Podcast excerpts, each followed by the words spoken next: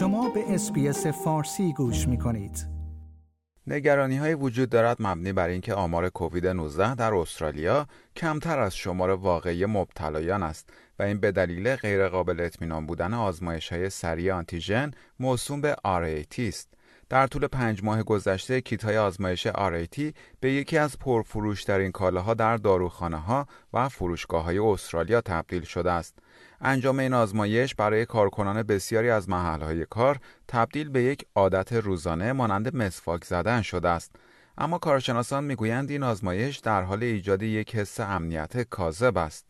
پروفسور پیتر کالینیون یک متخصص بیماری های عفونی در دانشگاه ملی استرالیا در کامبرا است و می‌گوید با توجه به غیرقابل اطمینان بودن آزمایش های RAT مهمترین سلاح در برابر کووید 19 هنوز واکسیناسیون است و می‌گوید ما بیش از حد به این آزمایش های اتکا داریم و دقت آنها را بیش از حد تخمین می‌زنیم.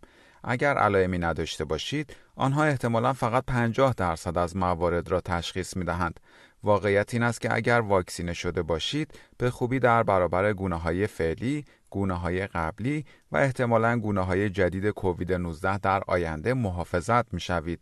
کارشناسان هشدار می دهند که نتیجه منفی آزمایش RAT لزوما به این معنی نیست که یک فرد ویروس ندارد یا نمی تواند ویروس را به دیگران منتقل کند. بهترین زمان برای انجام آزمایش وقتی است که علائم ظاهر شدند. اما پروفسور پول گریفین از دانشگاه کوینزلند می‌گوید استفاده از این آزمایش در مورد افرادی که علائم بیماری ندارند یعنی اقدامی که در مدارس و برخی محلهای کار در سراسر کشور انجام می شود می تواند مفید باشد.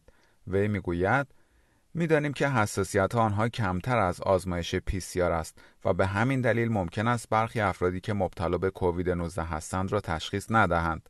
اما این آزمایش ها هنوز مفید هستند چرا که می توانند برخی افراد که هیچ علائمی ندارند را تشخیص دهند. البته این یک آزمایش بینقص نیست.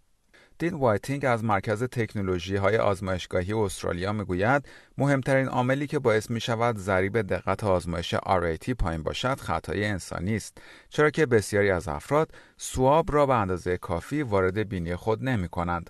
وی می‌گوید این کمی باعث احساس اذیت می شود ولی باید سواب را تا حدی در بینی خود فرو کنید که باعث شود کمی اشک در چشم شما جمع شود و هنگامی که چنین احساسی داشته باشید می توانید مطمئن شوید که به سطح مناسب بینی رسیده اید.